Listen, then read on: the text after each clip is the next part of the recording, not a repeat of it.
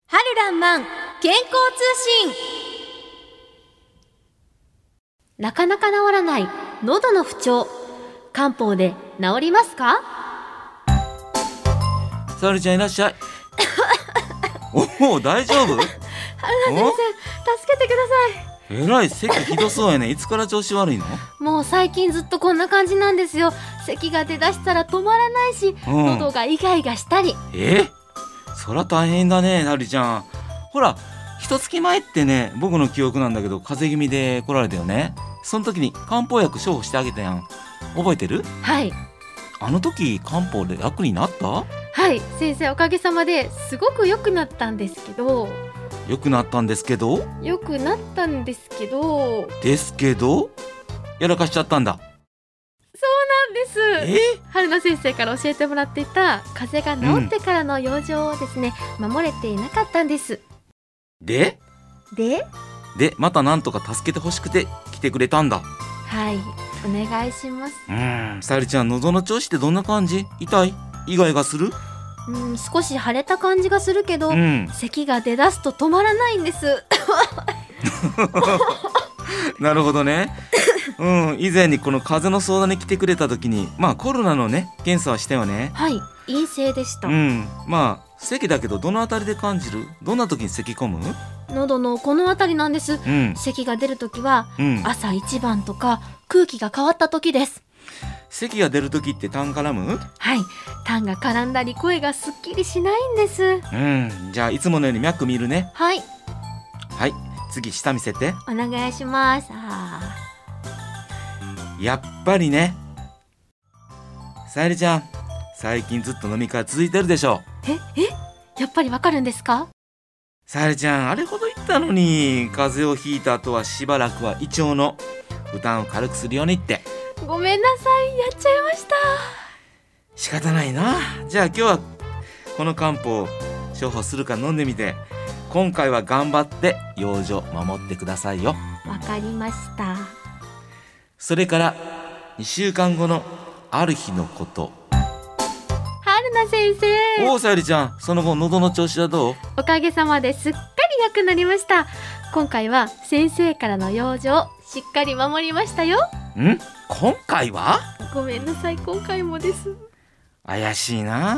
春菜先生喉の調子だけでなくて声枯れも良くなりました、うんああの漢方続けていいですかあと、あの喉飴もすごく良かったので今日は友達にプレゼントしたくて買いに来ましたそっか喉命だもんね声がれが気になるときうまいことを使ってくださいはい今日は久しぶりに友達とバイキングに行ってきます、ええやれやれとのことですがお疲れ様です、はい 先生やはり最近この喉の不調を訴える方って増えてきてませんかそうだね今はこの暦上ねまあ冬になってしまったんですけどもまだ秋の余韻は残るよねこの喉のトラブルはやっぱ秋口から多くなってますそれとこれ僕の個人的な考えなんだけどね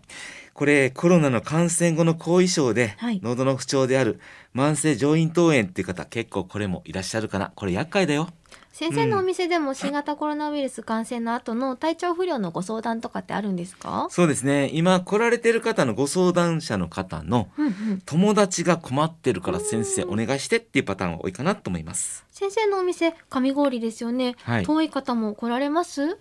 やっぱりね、ズームの相談増えてますね、今ね。確かにね。ズーム相談が増えてる、うんなるほど先生以前にズーム相談の様子教えてもらったんですけどそうね。かなり詳しく細かくされてるんですよねかなりね、あの、絶心したりとかいろいろしてるよね。うんうんうんはい。あのーこの喉の不調ね、やっぱりこう、大事なことは、タイプ別に見極める力って大事なんだよね。例えば今回のやりとりの中で、はい養生に、例えば風邪をひいた後の養生ってあるよね。はいこれ、胃腸を休めるっていう感じ、どういうふうに感じたあ、それすごく不思議に感じました。普通風邪をひいた後って栄養をたっぷり食べる方がいいのかと思ってて、でも今回のやりとりは胃腸を休めるってありますよね。そうそう。あれは漢方で言うと強日に当てはまるんですか？そうそう、その通りなねるほ。ど。まあ、この舌、ベロを見たり脈を見て、その方がね、虚実、関熱、どっちに傾いてるかを見ることって大事でね。特に胃腸の力。今回のこの喉の不調には痰が絡むっていうこともあったんですけど、はい。やっぱりこう、あっっていう出てくる痰がって絡やむ。つですねこれはね、鼻炎や喉のトラブルね。はいあと、不眠症とか怖い夢、うつにも関わるんよ。うーんせきが出るとか痰が絡む場合はい。しっかり水分を取りすぎなさいっていうふうに考えがちなんだけどね間違った方向に行ってしまう場合もあるんようね。ん普通咳が出る喉トラブルがあると水で潤して治るっていうイメージがありますもんね。そうそうだからそういうね水を取りましょうと言える席とはい。少し水分摂取、食べ物の摂取を抑えようっていう場合これはね体質的にあるんですね。はい。ですからねあのまあ間違いないのははい蜂蜜なんかいいと思うんですね。うんあとレンコンとかレモンはをい軽く使うっていうね、ほうほうほうそんな風にこう臨機応変に考えていくのも東洋医学の奥深いとこかなと思います、はい、えー、さてそろそろお別れの時間になります喉のトラブルすごく増えてるんです慢性咽喉頭炎って言って喉の炎症が慢性的に続いている方もいらっしゃるんですね今日の春ランマン健康通信ではそれをお伝えしましたこの潤い不足や気の停滞も実は心の病気になることも分かっています。これは実は喉の不調でうつ病になることに対して東洋医学では以前から向き合っていることなんです。今回のコロナウイルス感染後の後遺症にもあるうつの症状も同じことが言えると、これは僕の意見ですね、思います。食生活の乱れによる喉の不調が今回の相川さんとのやりとりで伝わっていれば嬉しいです。あなたの喉の悩みがもし友達が喉の不調で悩まれることがありましたら、無料 LINE 相談も行っています。これとても好評です。えー今から私個人の LINE の ID を申したいと思います。最初の LINE で、やりとりでラジオ関西を聞いたと話していただければ幸いです。haruki2015-0813 haruki2015-0813 ポッドキャストでも配信しています。お聞きくださいね。お相手は漢方薬局春ランマンの春名恒明と相川さゆりでした。素敵な日曜日を元気で過ごされてくださいね。また来週お会いいたしましょう。